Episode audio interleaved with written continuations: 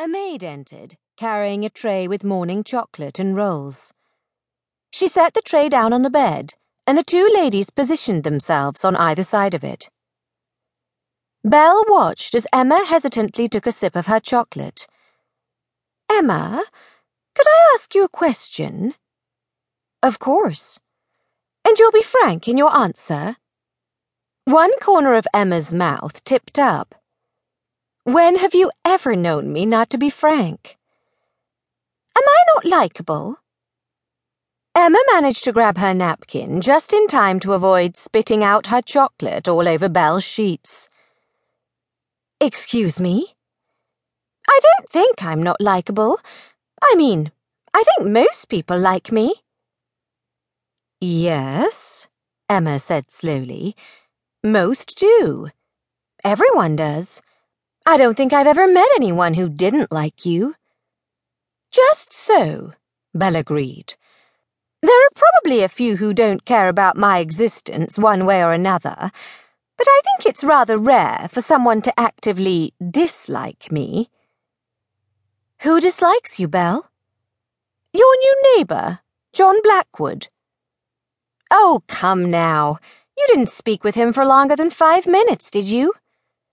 No, but then he couldn't have taken you into dislike that quickly. I don't know. I rather think he did. I'm sure you're mistaken. Belle shook her head, a perplexed expression on her face. I don't think so. Would it be so terrible if he didn't like you? I just don't like the idea of someone not liking me. Does that make me terribly selfish? No, but I'm generally considered to be a nice person. Yes, you are, but. Belle squared her shoulders. This is unacceptable. Emma choked back laughter. What do you plan to do? I suppose I have to make him like me. I say, Belle, are you interested in this man? No, of course not. Belle replied, rather quickly. I just don't understand why he finds me so repugnant.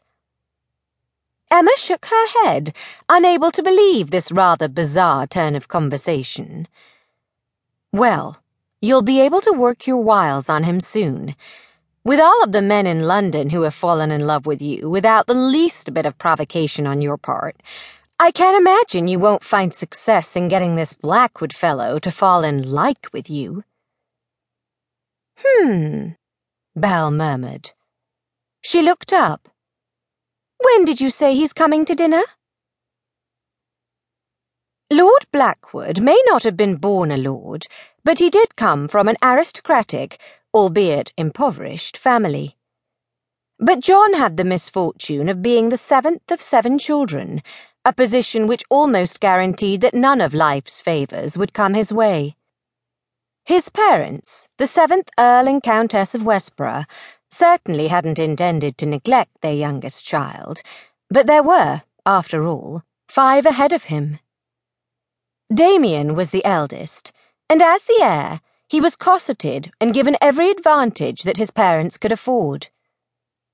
A year later, Sebastian came along, and since he was so close to Damien in age, he was able to share in most of the perks that come with being the heir to an earldom.